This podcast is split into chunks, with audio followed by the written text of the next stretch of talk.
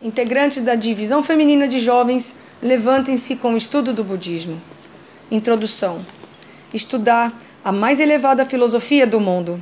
É a segunda das cinco diretrizes eternas da DFJ, direcionada para elas.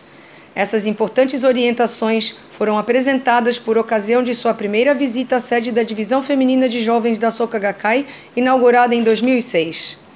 Além de enfatizar o significado de pôr em prática essa segunda diretriz, destacou a importância de se dedicar ao estudo.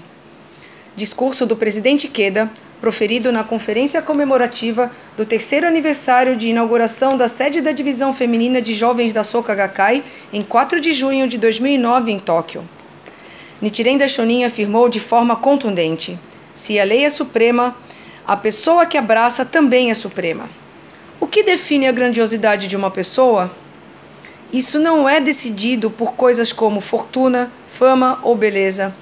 Não são poucas as pessoas que passam a sua existência em ciclos de infelicidade, mesmo ao se tornarem famosas e estarem momentaneamente sob os holofotes. A grandeza de uma pessoa é definida pela filosofia que ela abraça e estuda e o que põe em prática. Aquelas que abraçam a suprema filosofia de vida do mundo são as pessoas que viverão a mais nobre e plena juventude do mundo e as que trilharão a mais valorosa existência de vitórias do mundo. O ser humano, inevitavelmente, volta seu olhar para um mundo de brilho e glamour. Ao ser bajulado pela sociedade, ele se vê como alguém mais importante que os demais. Se tiver uma alta posição social, pensa ser uma pessoa inalcançável. Tudo isso não passa de mera ilusão. Não existe um tesouro superior à própria vida. Não existe felicidade fora de si. E não existe originalmente nada tão maravilhoso quanto a própria vida.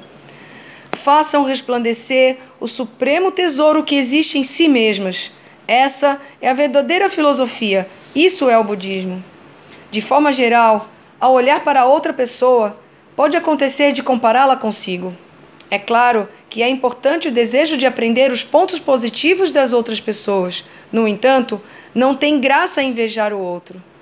Que boa é a situação daquela pessoa! Parece ser feliz, parece ser maravilhosa. Isso não serve de nada.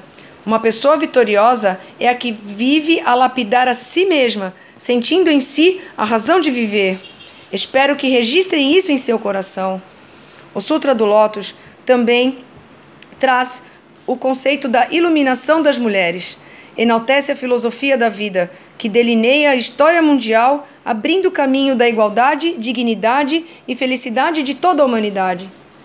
Constam registradas no Gosho frases como: A iluminação das mulheres é apresentada como exemplo da iluminação de todos os seres vivos e e de todos os ensinamentos contidos nesse sutra, Sutra do Lótus, o que expõe sobre a iluminação das mulheres é o principal. Foi graças às sérias orientações e aos fortes e tenazes esforços das suas nobres veteranas que o século da vida se expande cada vez mais. O glorioso palco onde vocês saltarão balhando está crescendo pelo mundo inteiro. Empenhem-se nos dois caminhos da prática e do estudo. Sem prática e estudo não pode haver budismo. Deve não só perseverar, como também ensinar aos outros. Tanto a prática como o estudo surgem da fé. Este é o importante trecho de o verdadeiro aspecto de todos os fenômenos.